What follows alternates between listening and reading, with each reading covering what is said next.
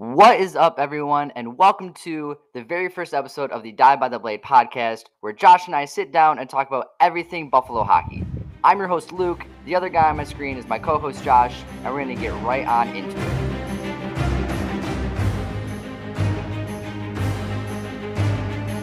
Josh, what is up? How are you? Who are you? This is our very first episode of this, so why don't you give the listeners a little background on who you are and how the hell you got here?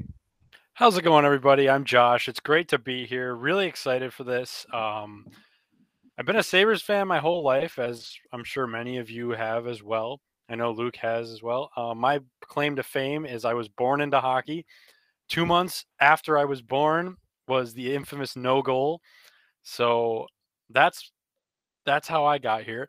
Um, but no, yeah, uh, I studied, uh, um, you know, radio broadcasting at SUNY Fredonia and with a minor in sports management. I actually just graduated in the spring. Um, had a have always had a passion for sports. Played sports all through high school, not hockey until recently, actually. Um, but you know, that's just kind of how I got here. Was my love for sports and my education at college, and then me and Luke actually met because we started Luke started a podcast almost 3 years ago now that is our other show that we do um and that's how we met we ended up living together we lived through the pandemic together at our apartment in Fredonia that was a wild ride um and here we are now um 107 episodes later on the other show but um yeah and then like i was saying you know i've always been a sabres fan through the ups and downs and through all this BS we've seen in the past 10 years.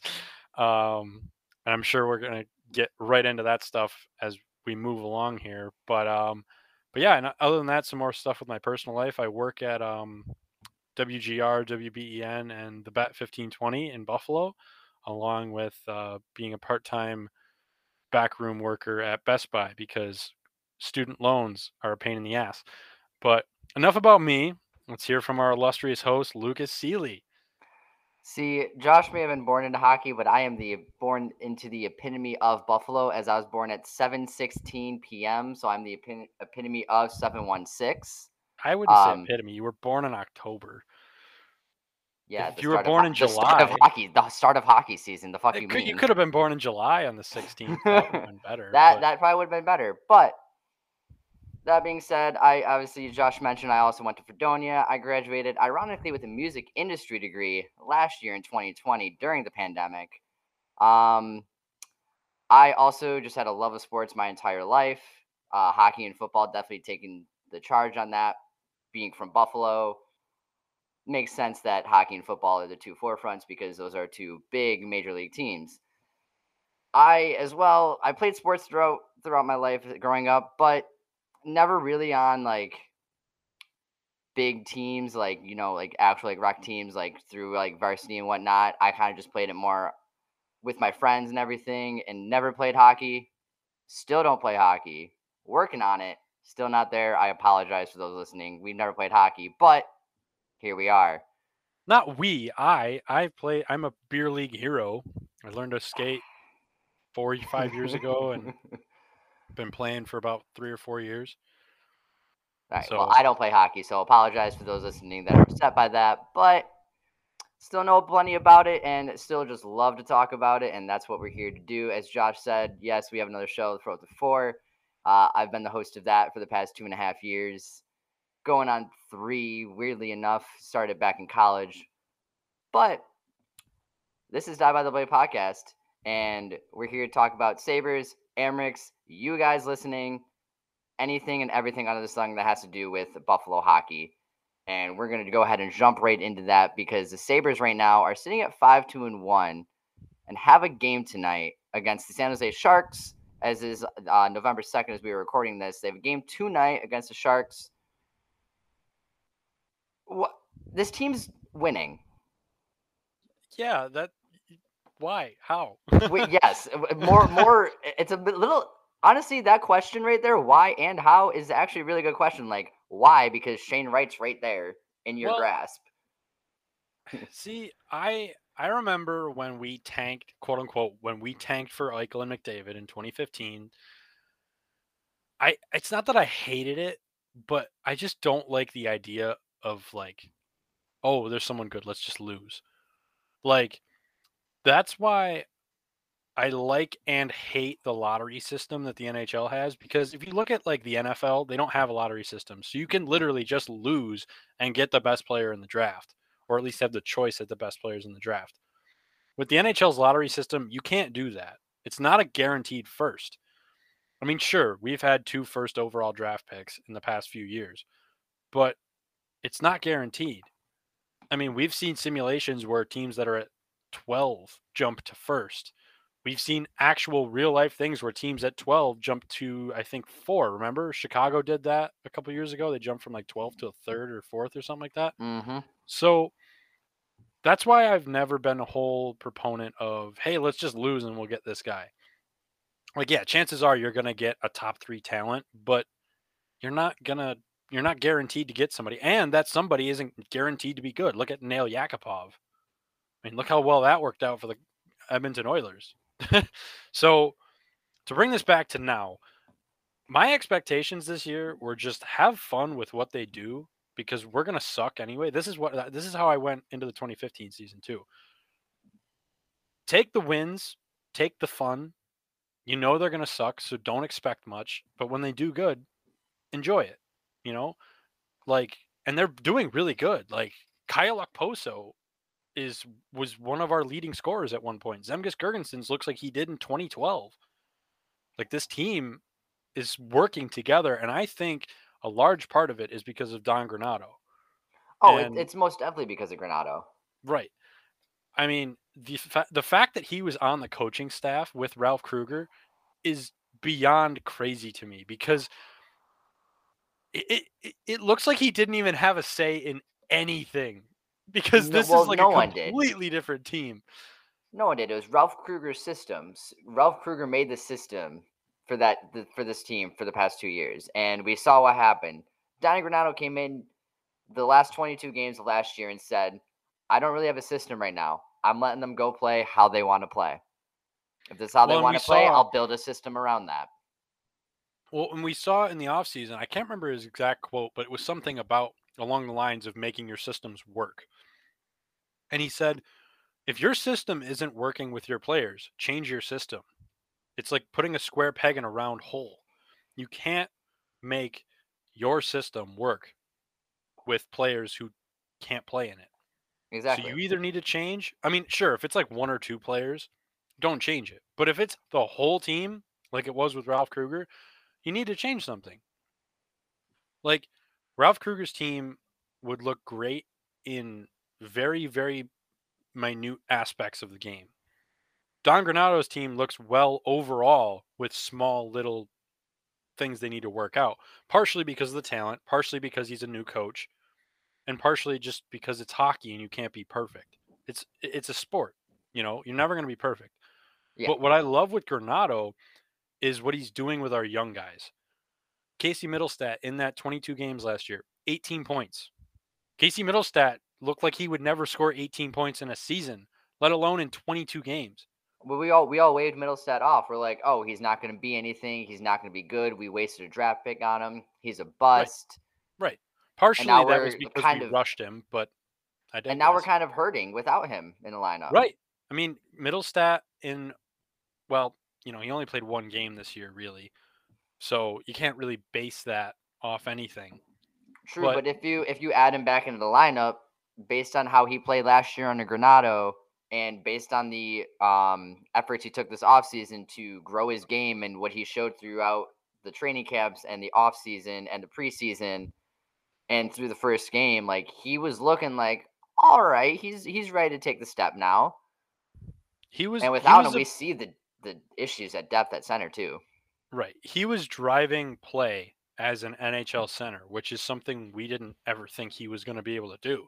I mean, he looked like he could be our number one center in a couple years, maybe. I mean, I think that'll that I think that job will be Dylan Cozens, but what's nice to see is you have someone that can also be there if say Cozens gets hurt or he's in a funk or something like that. But Granato just seems to be getting something out of these guys that no one has been able to for the past 10 years. I mean, granted, No one on this team was here 10 years ago anymore. I mean, we got rid of Ristolainen. We got rid of Reinhart. Um, Jack is hurt and on the brink of being traded, which we'll get to later. I know you're all probably sick and tired of Yeah, all that. The longest tenured Saber right now is Zemgus Girgensons. right. Yeah. oh, that is true. He's, yeah. We, what- Been what- here we- since 2012. Yeah, that was 2012. And I guess the next one after that would be Okposo. We signed him in 2016. Yeah, I want to say you're right on that one. It's it's either Okposo. Yeah, yeah. Because we signed him to an eight-year deal. Yeah, we Six- signed him to a, it seven-year deal. six- Seven. Okay. I thought it was July six years. 1st, 2016. Wow. Wow. That looked great back then, didn't it? the year it we signed him, he was coming off a fifth, a 64 point season.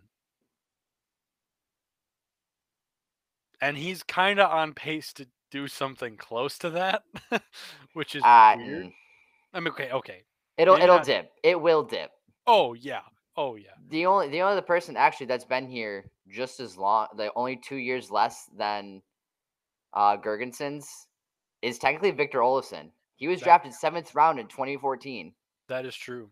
That is true. wa- he hasn't been with the team. He's been with the AH. He was with the AHL for a year, and then he's been with us for the past technically two and a half. It, these COVID short seasons are just messing with everyone's oh, yeah. concept of time. It's, it's been a lot. was was that our original draft pick? that seventh rounder, I think it was. I'm pretty sure it was. Yeah. I'm not entirely sure, but I'm pretty sh- I'm pretty sure it was. Um because the only reason I ask is and I'm, I, I want to get to this in our prospect section when we get there. But some of the draft picks that we traded for years ago in like nothing trades are turning into good players. Jakob um Konechny comes to mind. We gr- we drafted him I think 5th or 7th round and the pick that we got that trade or the reason we got that pick was because we traded Taylor Fedun to the Dallas Stars. Yeah. Anyway, like I said, we'll get to that a little bit more later. So back to the team now. Luke, I have a question for you. What are your thoughts on Tage Thompson at center? Do you want to see him stay there? And what have you thought of him there so far? Mind you, two years ago, I said Tage Thompson is an NHL center, or well, not that at the time he wasn't that caliber, but Tage Thompson is a center in the game of hockey. And on our other show, for those of you who may have come over here from there, you'll remember Steve would rip on me endlessly saying Tage Thompson is not a center, he is a winger. Well, look at him now. He is an NHL center, and he's filling in for Casey Mittelstadt we Playing suspect, but he's- pretty well. he's doing pretty well. He's doing pretty well. So so so my thoughts on Tage is I I didn't completely write him off um over the past, you know, season and a half, two seasons that he's kind of been up and down in our roster between the NHL and AHL bouncing back and forth trying to find his game. Obviously, the big reason as most of us know that we've been writing him off is because he's six five, like Yes. two mid mid 200 like I want to say like 230ish 240 ish. He's built. He's a big boy. And he's never used his body. And that is No. why so many people have written him off because he doesn't have that. He's not a fast skater. He has a long stride because he's, He's so literally tall. Tyler Myers before Tyler Myers turned into a defenseman. You remember that? Remember when Tyler Myers used to play forward when he was like 15 years old? And then they were like, hey, buddy, you're going to play You can't defense skate. now. but he's he's learned how to use his body with his stride this year and this past this throughout this offseason. And that is the reason he was able to make this switch from wing to center at the NHL level because he's finally learning how to use his body with everything else that he is pretty good. He's he's decent with his hands. He's got pretty decent hands. And if he can just use his body, hey, he's middle six, top six player. It's just a matter of how long will this stay now. That's my that's my concern right now. How long is this going to stay? Is he going to hold on to this and he's going to actually grow into the player that we were expecting him to be when we made that Ryan O'Reilly trade that no one wants to talk about? I mean, even if he turns into the player we wanted him to be, that trade is still a massive, massive mess up by this franchise because you have Patrick Berglund, who literally just left the NHL and then I believe was arrested. Yeah, who knows? Or he was like on trial for a pretty. I, I don't he remember went, he went exactly. to his home country. He, he's he went back to his home country, but I'm pretty sure he went on trial for a possible. He was being investigated for a possible crime. Vladimir Sobotka was just bad. Bad. There is no other way to put it. And Even the underlying numbers show how bad he was. Even if you don't want to even just only look at stats and Right. everything, we know he didn't really put up any points, but even the underlying numbers were just bad. and then the last piece of that deal, besides Thompson, was the third. Well, what ended up being the 31st overall draft pick because the the Blues won the cup. Yeah, no one saw that one coming. But it was Ryan Johnson, and Ryan Johnson's starting to get better. And again, we'll get into that sort of thing during our prospect section. But what I want to point out with Tage in the 2019-2020 season, the season of when the pandemic came in in April, you know, when the pandemic started and everything, Thompson played one game with the Sabres. I think it was I don't think it was the first game, but it was his first game of the season. And he dislocated his shoulder and needed s- shoulder surgery. Yeah, it was it was it was like mid season Right. because he was he was starting to tear it up in the A, and we're like, all right, No, no, no. I think I thought it was at the be. No, you're right. You're right. It was midway he was starting season to, he was starting to do good. I'm like, oh, we can bring Tage Thompson up. So Let's I'm go. yeah, because I'm looking at his cap friendly stats here. Shout out cap friendly. He had 16 games in the A that year with 12 points. So yeah, you're right. They did. He started out in the A, played amazing, came up for one game, got injured, was gonna maybe be back by like February or March, and then the pandemic happened, and they were just like, you know what, scrap it, let him get fully healthy. He comes back in the COVID shortened season, gets 14 points in 38 games. I'm pretty sure most of those points came in at the end of the year after Krueger left. hmm Again, looking back or looking at Don Granato and this team as a whole. And now he has four points in eight games. He looks like he knows how to use his shot. He looks like he knows how to use his body. He's still, I mean, obviously, this whole team has kinks to work out. But again, he looks like he's turning a corner The the much like big Mittelstadt, much like um, Victor Olofsson, who's starting to score more on five on five. and starting to look look like he's actually starting to back check too. Yeah, you know, actually Throughout the season, involved in the play, not just being a shooter. But Mhm, and you love to see it. yes, also, fair warning for the rest of these episodes, we are very, very. I, at least, am very, very optimistic whenever it comes to this team. I'll I'll be I'll be don't worry don't, don't worry everyone. I'll be the one that kind of brings him back to reality. Like yeah, we're five two and one, but a look at the teams we faced. B, it's not. I, I don't I don't think it's sustainable. I think we can definitely stay like at the Bettman 500 that everyone likes to call it. Yes, with the overtime losses and things like that. Um, but like I said, I'm very cautiously optimistic, and by cautiously I mean very optimistic all the time. like I was optimistic. I think it was three years ago. Ah, When- buddy. Oh, we know. Oh yeah. I know at least. oh yeah. Listeners might not know yet, but you you get you guys you'll learn to understand. Yes. Anyway, Back to back to Tage though, like he's the, the biggest thing I've seen from him with him using his body more is behind the net play in the offensive zone. That's the Mhm. biggest thing I've noticed. He's getting Yep. into the scraps. He's getting into the dirty areas and actually winning the battles because he's no learning and learned how to use his body to win those battles because he can. He's some of these defensemen are like 5'10, 5'11 that he's going against on a nightly basis. right. He's a bigger player. Use that to your advantage and just get the puck away from them. And he's starting to do that. And that's why he's looked pretty good at center because he's also winning faceoffs. right. Because he can He's tie guys our up. he's been our best center at faceoffs. Right. One thing I really like to see, or I would like to see more from him. I mean, obviously, yes, we know he has a shot. So you want to utilize that shot on a power play or even just in the offensive zone. But I want to see him screen more. I want to see him in front of the net, getting in net, bat, net front battles, not necessarily to deflect the puck, but just to be a body in the way of that goalie. Because it's one thing to look around Jeff Skinner or Victor Olofsson or Archie Asplund. Ruotsalainen or Asplund. But if you're looking around Tage Thompson, I mean, let's let's let's take tonight for example. We're playing the San Jose Sharks. James Reimer is the expected starter. James Reimer, He's an average. Go- he's an average goalie. he is six foot two. Thompson is six foot five, not on skates.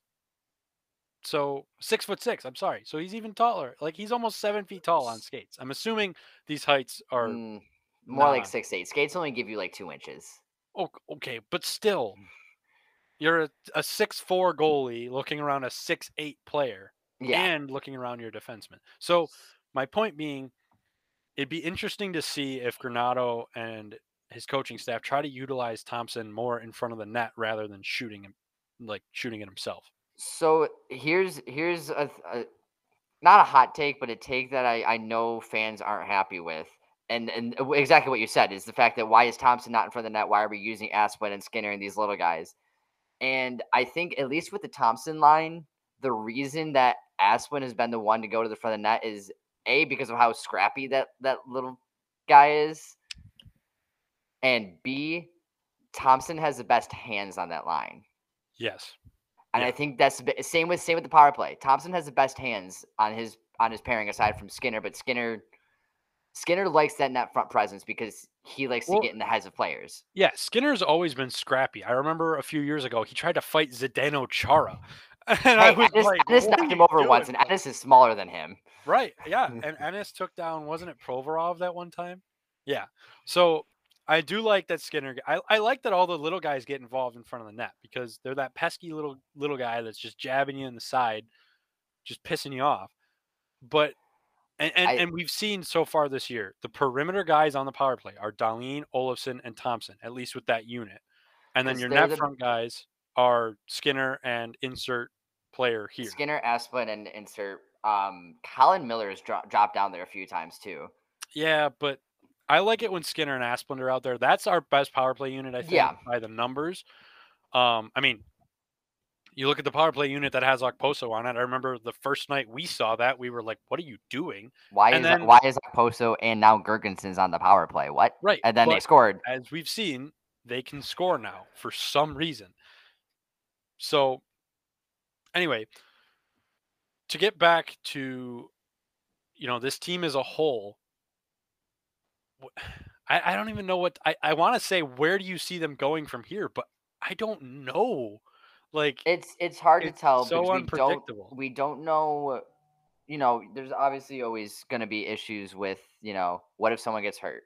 What if this person? Like we already saw that after the first game, Right. Mittelstadt and Joker got hurt. Oh, damn! Now what? Like the team does we- look less. who are we inserting? yeah, eh, they don't look as just they don't look like they have as much pep in their step without those two in the lineup. More Mittelstadt than Joker, but Mitz is I just feel like he's more of a presence on that team now. He's I remember hearing Dahlin at the beginning of the year. He sat down with a for an interview with Channel 2 and he said this locker room is unlike any Sabres locker room he's been in in his first what, 4 years here? 3? Has it yeah. been He was a, he was a, he was a 2017 a- eighth or No, he was- overall. He was 18. he's- He was the 18 draft. No, Yes. Then he had to be- No, Dahlin the Dahlin was the 18 draft. That's what I said. I'm oh, talking about, Dal- Dahlin. Yeah, I I'm missed talking about that. Dahlin. I'm behind. I thought we were still on mids. My No, no, no, no, no. But that's why I, I, my point was is I think guys like Mittelstadt, Cozens, Dahlin, they're becoming the presence in the locker room. It's no longer Ristolainen, Reinhart, Eichel. It's a- a- and it's even more Okposo and Girgensons now. I think I they've was re-entered the conversation of being the locker room presence. so so that that's the big thing too, and why you seeing why you're seeing these young guys. Okposo, ever since his you know he got here on this big contract, and then all of a sudden got relegated to role player, he kind of embraced that and was like, "I'll be that veteran guy for these young players," and that's exactly what Donnie Granato was doing with having him and Girgensons being the uh, two alternates this year, is we don't have a captain, is so that they can kind of as the players in the room, they can kind of see and probably they're probably talking to uh, Don Granato being asking like, and telling him, "Hey, these are the guys that are standing out that could be captains in the future." Right. And that's yeah. probably exactly what he's using Okposo and Girgensons for. And I know we've talked about this before, but Dylan Cozens needs to be only an alternate next year and maybe even the year following because I what I hated with the Jack Eichel captaincy is making him captain like right away. Like we made him captain too quickly. Plus, hot take: Jack Eichel is not a good leader. Um, He's not he's a a, good, s- not a good soul leader. I think he needs to be part of a leadership group, but he's not. He shouldn't be the guy when it comes to leadership, at least. Um, but I think Dylan Cozens can be that one guy, but I don't want to rush him into it because, as weird as it sounds, I think that if you rush someone into leadership, especially in sports, it's gonna mess up the rest of their game because they're gonna be so focused on everything else going on around them.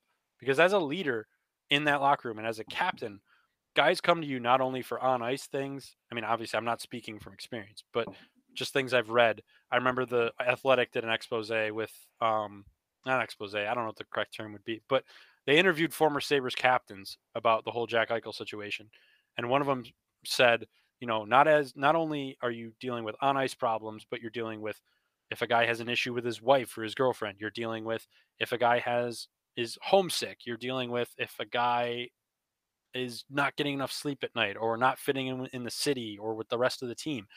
It's all these different little things. And then you also have to focus on your game on the ice. And you also have to focus about being the lead by example guy. So it's all these So- things. And I think it's just too much for those young guys to handle.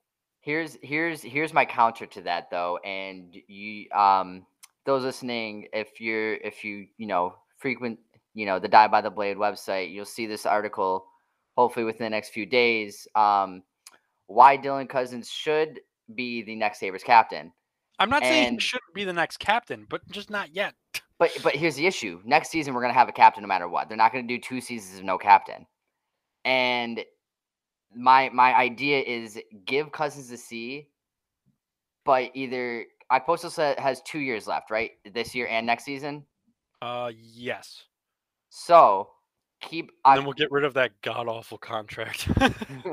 keep keep Okposo and Girgensons as your A's to be to be the guys that the players can go to for the off ice stuff, so that Cozens can work on become how to become a leader, and he can learn from Okposo and Girgensons who have been A's mu- many times. Okposo more so. He's been an A here for a couple years. He's been on and off with an A. I believe for like half the season when he was in the island for the last two years, he was an A Mhm. Yeah, So- so. he knows what it's like to be a leader in a locker room. He's been there, done that. Yeah. So no, I I get it. It's just I get I get so gun shy now with rushing players with anything after Mittelstadt because I mean Mittelstadt came into our team after putting up an incredible World Juniors. I mean, we all remember it. Casey Mittelstadt was like the guy. We we thought we drafted the best player in the draft at eighth overall. I mean, he had 11 points in seven games in the World Juniors, and he looked phenomenal. Yeah. He comes in and he scores 25 points in 77 games, and he looks like okay. Yeah, it's his rookie year. Then he comes in and scores nine points in 31 games and looks like he's never going to play in the NHL again. But that we also have to remember, we put a like basically high school kid into the NHL because at that time Casey Mittelstadt had only played one year of college hockey. I mean, sure, you can say Jack Eichel did the same thing. Connor McDavid did the same thing, but they played very different styles of hockey and they were very different caliber players than Casey Mittelstadt. So that's just my whole like fear of like rushing people and jumping into things too early because I feel like this team is poised to be very good in the next 2 to 3 years and I am so scared we're going to mess it up somehow. And it might not even be like someone's fault. It might just be a natural thing, you know. That's Yeah. that's my whole thing. Who who knows? Um, Should we address the elephant in the room? Do we do we want to? I mean, Like I, I this this is our this is this is the first episode of the Die by the Blade podcast that Melissa was so generous to give us. Do we really want to talk about Jack Eichel I in, in, in general? I, honestly, like it's been out there for the past year. He wants out of Buffalo. the only Buffalo thing that- wants him out. Yeah. There's been trade rumors. They've heated up and cooled down 17 different times a day for the past month and a half minimum. It, here's the here's the two new things, quote unquote, at least different sentences than that we've heard than from what we've heard for the past four months. And I'm sure by the time this is out, most of you will, will have seen these reports. But the rumored, reported, whatever you want to call it, package from Vegas that was offered to the Sabres directly, like it was uh, Kelly McCrimmon or whoever their GM is. Um, who is it? God, I can't think of his name. Oh, yeah, it is. It is Kelly McCrimmon. He said, "Look, Kevyn, we're going to give you Alex Tuch, Peyton Krebs, one of Brendan Brisson or Nick Hague or Zach Whitecloud, and a conditional first round pick for an injured Jack Eichel." If Kevyn Adams could have, he would have said yes. But from what it sounds like, and this is coming from like other sources, not me, because I don't have sources. I'm just a lowly college graduate trying to make his way in the world. Um, it basically it's the money issue.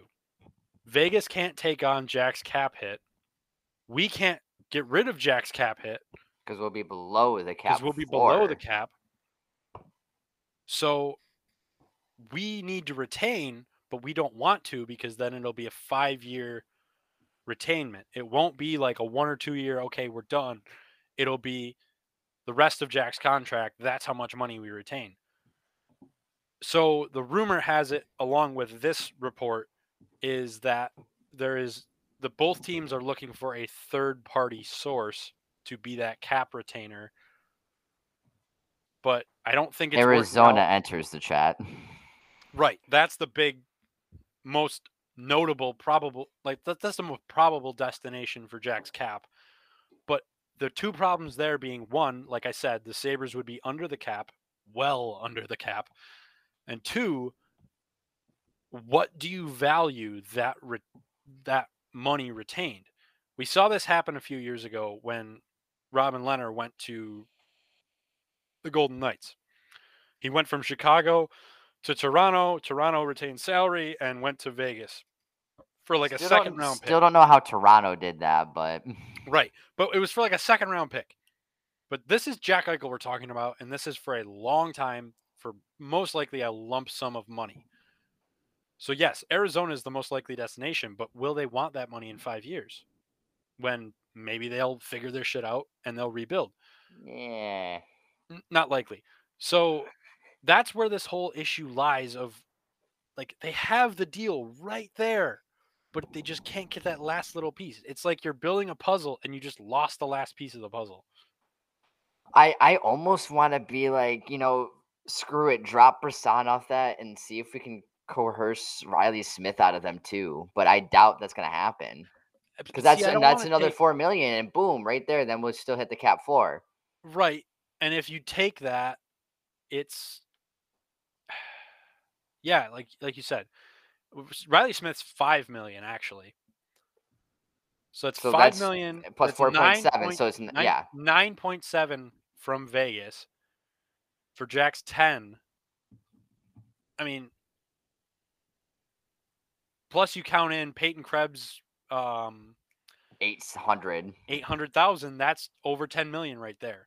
So that would figure out the deal. But I But feel I like don't have think- drop I feel like you'd have to drop that first round pick too, which is a problem.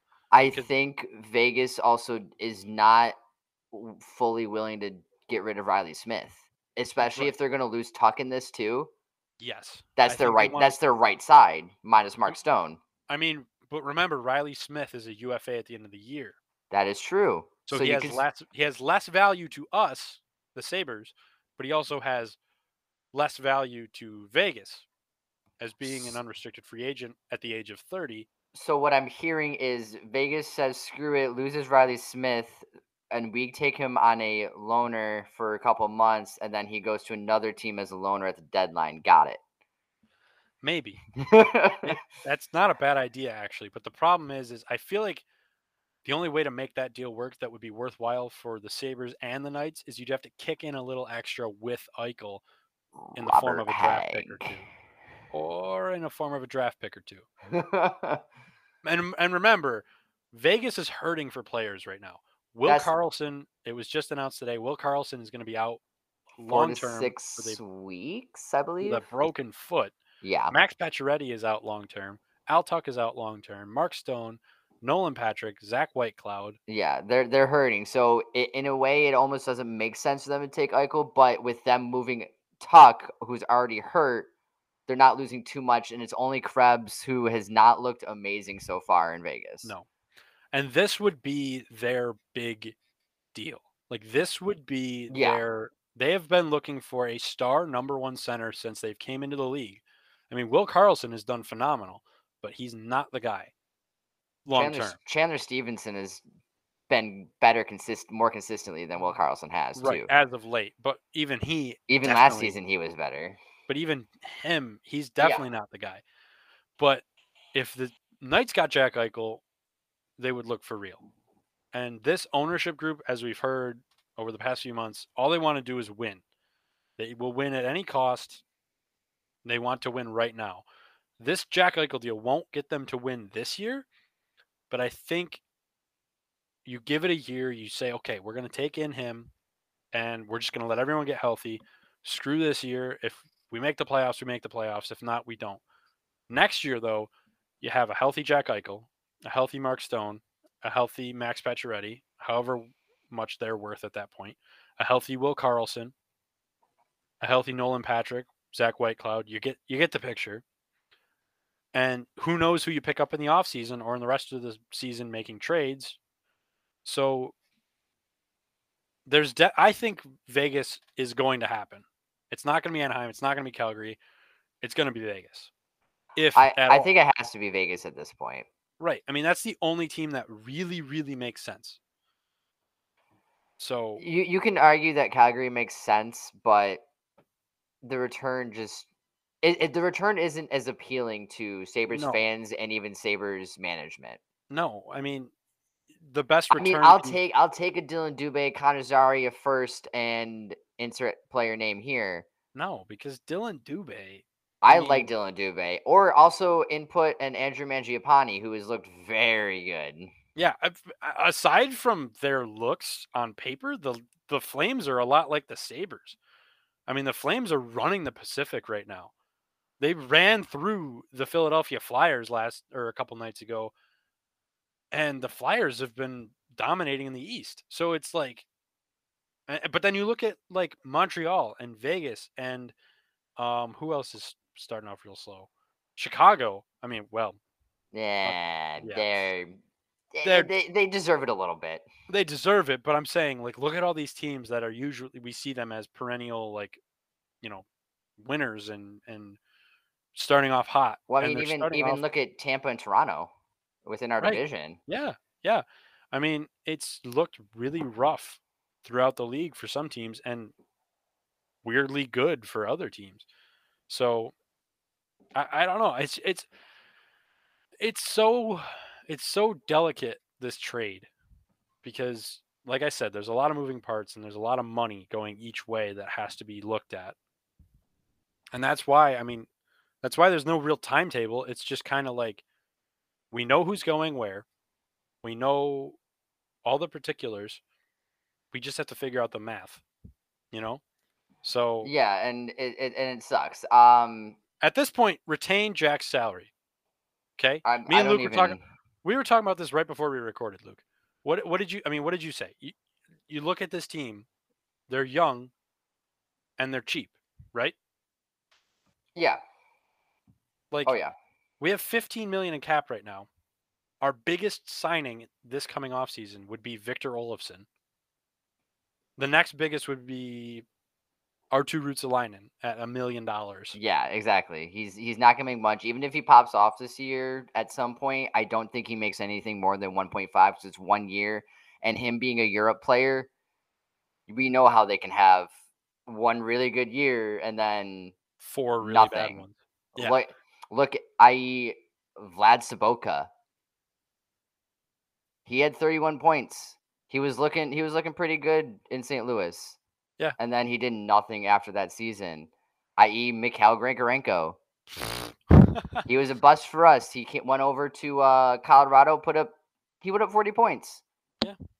Yeah. And then after that, those two seasons, went back to the K, came back to Columbus, back to the K. and and by the time we're done retaining Jack's salary, because Jack's contract that he is on is up at the end of the 2025-2026 season. Holy crap, that looks like a long way away, but it's not. It's really five years. that's that's strange to me. Um that when that contract is up, you'll have already re-signed Dylan Cozens. You'll have already re-signed Tage Thompson, Anders Bjork. Hopefully Olofsson signed that long. The season before, you'll re-sign Rasmus Dahlin and Casey Mittelstadt and Henri Jokiharju. If if you get Peyton Krebs, he'll be an RFA the same year as Dahlin Oof. and all those guys. And Al Tuch is signed through the same season as Jack Eichel. So his money comes off, Tuch's goes on. It really works out if you retain money. And I'm not saying retain half, but retain like maybe three mil. I, that that's a number I'm comfortable with is three million. I've been mean, seeing 2.2 be thrown around a lot. It This is Well, like, I- three I- mil. yeah, I seen 2.2 thrown out a lot about how much we should retain, and I like that number. I think that's a mm. very low enough number. It's it's le- it's- less than Girgensons makes. right, right. that's crazy. Um, I, I, I just want it to happen at this point. I, I literally have started to take myself thing. out of discussion, like try to get away from even looking at anything Eichel trade talk because everyone's gonna have their own trade ideas and all these rumor mills going around. It's it, it's like it's just draining at this point. Like I'm like, just get Well, a deal done so we can stop talking about it. I'm over talking and- about it. That's the thing. Right. And like they all say, it's not done till it's done because realistically, 30 teams are in on Jack Eichel. Like if you are a Thir- team thir- in the NHL, 31, 31. no, 30 because we're out, obviously. Who's the other team that's out? Colorado and I think the Rangers are fully out. Okay, but you, you get my point though. In reality, 31 teams are in the sweepstakes for Jack Eichel. No, because I like I If- just said, I know, but if but if you, if you think about it in a wide spectrum, like 31 teams are in the sweepstakes for Jack Eichel, and the fact of pretty much any team in this league, if they're if they're if they're any kinds of smart, they've seen what Jack Eichel can do. Right. Right. Like you'd be stupid to not have want him on your team. Obviously, some teams don't need him, i.e., Colorado. You know, Edmonton has McDavid Well, already. Like see, the Colorado thing was the reason he's not going to Colorado is because we're not retaining salary and they want us to. So that's like basically why he's not going to Colorado. but, Um, but you get you get my point in that though. Right? Like, no, but like what like what I'm saying though is basically every team is in on this guy, so we can't really safely assume oh he's going to Vegas, oh he's going to Calgary, oh he's going to Anaheim, because who knows? Maybe there's been this sleeper team. I mean, not to say that Islanders are in on it, but we know how Lou Lamoriello is with with trade rumors. Nothing gets out I'm, of I'm getting Islanders. I'm getting Barzal. I don't I don't want anything but Oh, Barzal. well, I, like I said, I'm not saying the Islanders are in it at all because why would they be? But it's just it's that kind of thing where it's like you never know who could just pop in out of nowhere last second. Like, hey, we'll give you this, this, and this. This is exactly what you want. exactly. Final point for me. I know I've been talking a lot. I'm sorry if you all hate my voice by now. I'm sorry. you should. Um, my final point. I love how Kevyn Adams has stuck to his guns yes. but I think it's time to loosen up on the re- retaining thing. That's the only thing you loosen up on. You try to get the same value, but you say, "Hey, look, Vegas, We're gonna do you a solid. We're gonna retain two two point six million dollars on cap Jack's cap hit. Let's make this deal happen. Yeah. Definitely think so. But we're gonna get off of this whole Jack Eichel thing, and we're gonna look ahead to the future a little bit. You know, here in the Die by the Blade podcast, we, we're gonna talk Sabres, and we're gonna look ahead. We got some games coming up. We're still in this West Coast kick. We got San Jose tonight as we're recording. We got Seattle on Thursday, and then we're back home for um, the Red Wings on Saturday. I put in the doc wrong. I said Jersey. It's the Red Wings this Saturday. Jersey was last Saturday. The, yes, Jersey was actually two Saturdays ago. Oh, jeez. This schedule's Um, kind of flying by. Like, what's right. happening? We're we're in game nine tonight Wow. already on the season. Um, yeah, we got we got the Red Wings this Saturday. I'm actually going to that game, so I'm very excited, and I'll definitely give you guys an update on how that went. Um, this West Coast skid, we've looked. You know, we won against Anaheim. We had a three nothing lead. We let them crawl back. We won in overtime. Um, Sunday after the Bills game, we saw them have a two nothing lead in the second period, get wiped away, and we lost three two. They're they're they're doing typical Sabres things um, What- that we've seen over the past ten years. From what we've all heard from player interviews and things like that, I remember Girgensons, I think it was specifically, he said a lot of the guys had problems with jet lag. And mind you, like we were also talking about this before the show, this team had no Eastern Conference team has traveled west in two years. Exactly. The only team to do it is Montreal against Vegas. And well, that well that and like you know when they went to go face Vancouver, well, yes, but but it's the majority of the league has not done a transcontinental trip in two years, and some of the guys on teams have never done it. especially even these you- young teams Right, right. like, the Sabres. Yes, like you were pointing out earlier, you said Asplund hasn't really done it. Dahlin only did it once.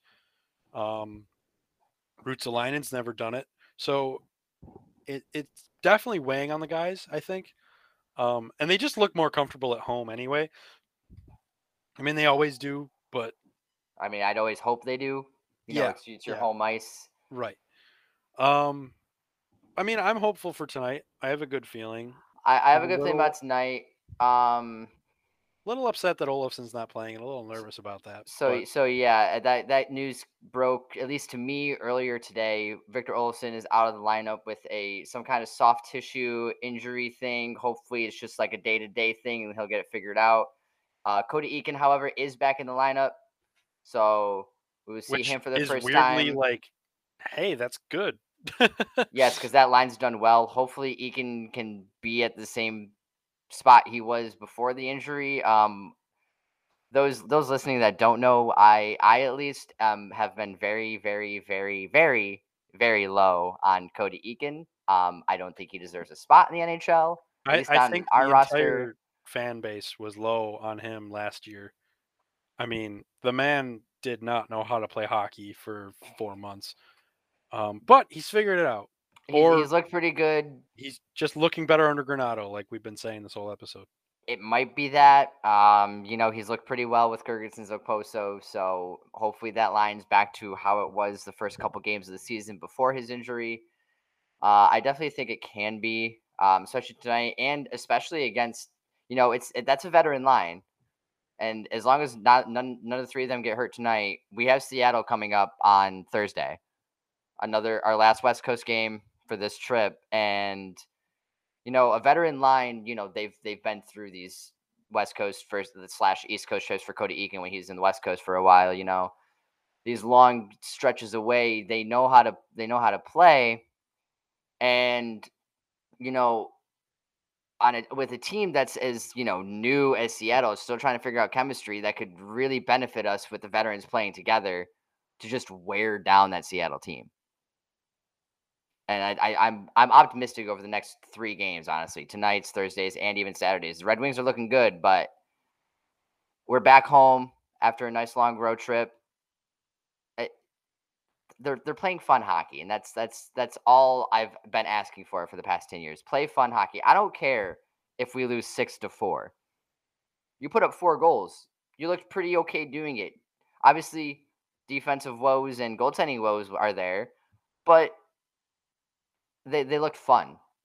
They were fun to watch, and that's how you get fans back in the stands. We saw throughout the first week of the season. We weren't we we didn't even break 10,000 fans. That Mhm. arena can fit 18,000. Nineteen thousand.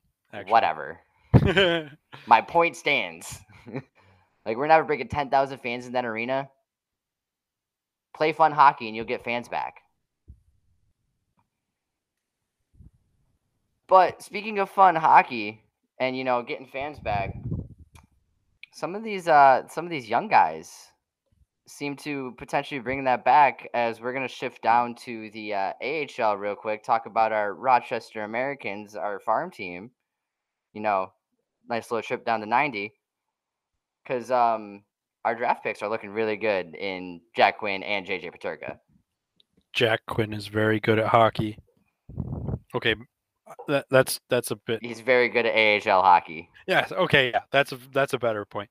9 So points 9 points in 15 last year 10 in 5 ten and year? six. 10 and 6 this year. this year Um, he has just blown me away. I mean, him and JJ is JJ Peterka what Marco Rossi was for him on the Ottawa 67s.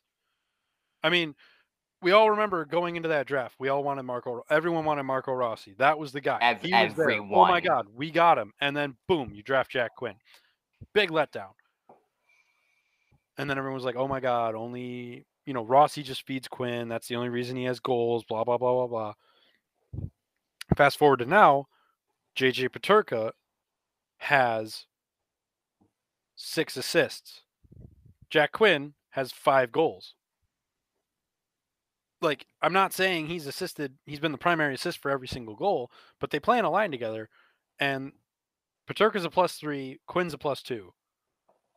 well they're So- also on a same the same power play unit as well Right. So it's just these two look like they're meshing very well, and I hope they stay together when they come to the NHL.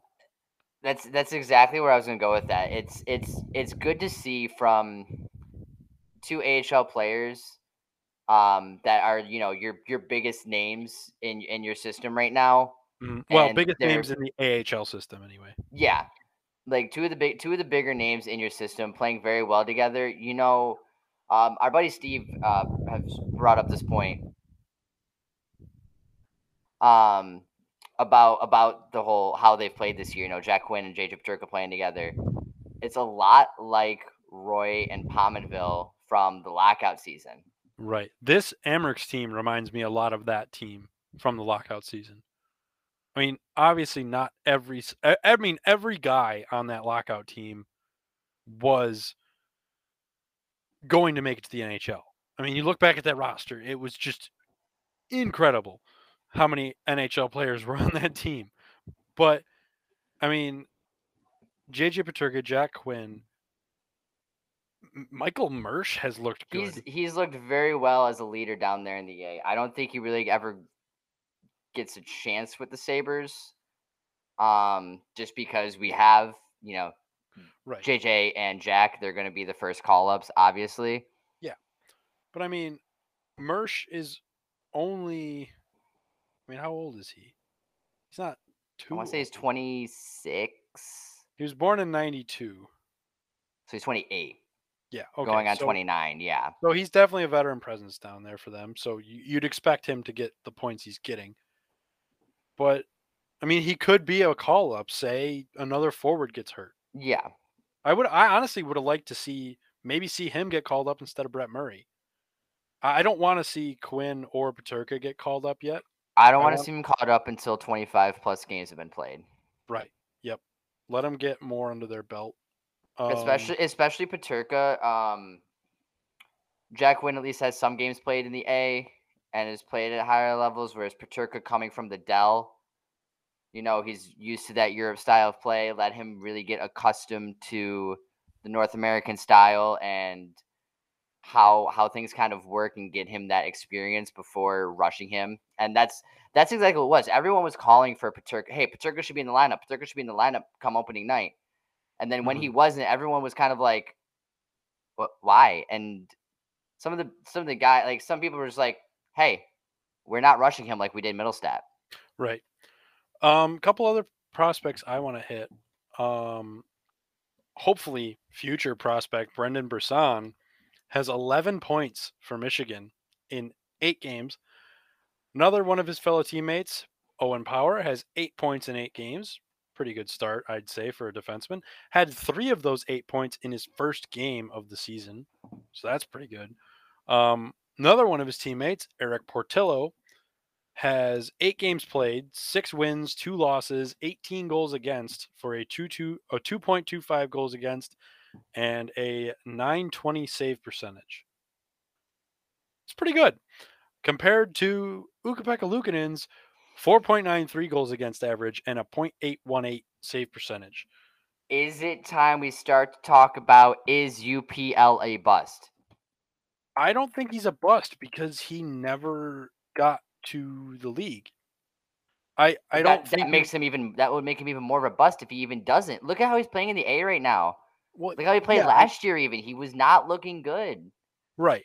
I just feel like he's been pushed for so long of like, oh my God, you're the guy, you're the guy, you're the guy. It, it, it's got to weigh on him somewhat, you know? Possibly, but they they're not pushed. They don't push that down in Rochester. Over in Rochester, they don't push things like that on him. Right. That's fair. They're like, hey, you're the starting goalie here. That's your focus. And he, when you when you see he's played what eight games, seven games, six. Uh, four. Oh, he's played even even that four games and having almost a five goals against hmm in the AHL. Like I'm not saying the AHL is a bad league, but when you're tout like when you're touted as a goalie of of the future for a team, hmm y- y- those numbers can't be that high. They just Right. can't. But then you look at one Devon Levi, who has had, I think, four shutouts in All four of his wins are have been shutouts. Yeah, Devon Levi has no five wins now. He's five Oh. and three Okay, With I, I missed a game in there. with 14 goals against, a 176 goals against average, and a 940 save percentage with four shutouts. He's playing. He's playing in a weaker division with Northeastern, but But it, it's still really good numbers, it's unreal numbers for any goalie in any league. Right? And you look at what he did in the World Cha- or World Juniors not too long ago, when he was, I don't look into. World Juniors. I don't look into World Juniors anymore because of Casey Mittelstadt. but he put up Carey Price numbers in those World Juniors as an injured goaltender. I mean, uh, granted, on a very good Canada team, Overpowered Canada team. Right? But he had seven games played with a .75 goals against and a 964 save percentage. While he was injured, the only game they lost was the gold medal game. Oof. Right, but still, like, I- I- So what I'm hearing is he cracks under pressure. that whole team cracked under pressure. Let's be Yeah. real. I'm I'm very I'm very high on both Portillo and Levi, and that's why I don't say UPL is a bust, but if he doesn't figure it out by the end of the year and either Portillo or Levi are ready for at least like the AHL and they're willing to leave school to come do that, I'm okay with it. I want to see what they can do on a higher level. Right. I mean, I look at it with either Portillo or Levi. I feel like it's almost kind of like the Marty and Miller situation we had, where Marty Biron was just coming in. He looked like he was going to be our starter for a while. And then, boom, Ryan Miller comes out of nowhere and just shocks the world and takes the starter position away from Marty for for how long now we've said Ukko-Pekka Luukkonen's going to be the guy, he's going to be the starter, blah blah blah, and then boom, Erik Portillo or Devon Levi or both of them could just come in and just take it away from him. You know, I mean, I would So- love to. See, I would love to see it be both, and we just have a Portillo Levi tandem for years if they're if they're Right. up to that level. right. I mean, I think eventually one of them is going to be worse than the other, but Oh, most definitely. And I, I'm. It's it's hard to tell right now. I think Portillo in the long run might be the better goalie. Yeah, Michigan is always again back to well Miller was Michigan State, but still Still Michigan, Michigan has- yeah, Michigan has always produced good goaltenders. So, a- along with college hockey as a whole. So, it I'm okay if UPL doesn't work out the way we wanted them to. We we have I'm not saying we have goalies, but we do have options. we potentially have options and that's the biggest thing to take away from it and to hope for for the future if you are any kind of optimist like josh is we have pieces right. It's a matter of putting them together and seeing if they these pieces can translate to the nhl level and that's what you hope to see Speaking of those pieces, we're going to take a deeper dive into the European prospects next week. I know we really only hit the American Canadian prospects, but well, we didn't really hit the Canadian ones. So we'll hit Canada and Europe next week because I know we kind of teased that a little bit, but we're running low on time. So we'll probably hit those prospects next week for you. Definitely going to hit those process prospects next week um i also uh, for those listening, I know this is the very first episode, but something I want to integrate here on the show is talking about some of your guys' posts on Die by the Blade. I would love to hear that. I would love to talk about that. You know, y'all y'all read an article, we'll talk about it. If you really want to talk about it, we'll definitely talk about it because we want to we want to get you guys involved with this as much as we can. I, you know, I'm starting to read some of these articles and they're they're looking really good. I'm loving the bold predictions. I'm loving these takes after the games, before games, pre games, everything. I love it. I love to see it, and it's something I want to keep going here on the Die by the Blade podcast. Um, you know, it's our first episode. We're we're we're you know getting our feet rolling here. We're getting we're getting the skates bear the with skates, us. skates wet a little bit. You know, we might not be on the ice yet. Maybe we had a conditioning drill today. Stop with the Um, puns. It, it was funny for the first five seconds. Getting the skates wet. What does that mean? I, I don't know. I I, lo- I lost my train of thought. We're just rolling How here. much do you sweat when you skate? the ice is wet? well, yeah, but it's not supposed to be. It's supposed to be frozen. Hence cold weather. Hence ice hockey. All right. Anyway, Yeah, but like it melts sometimes. moving on.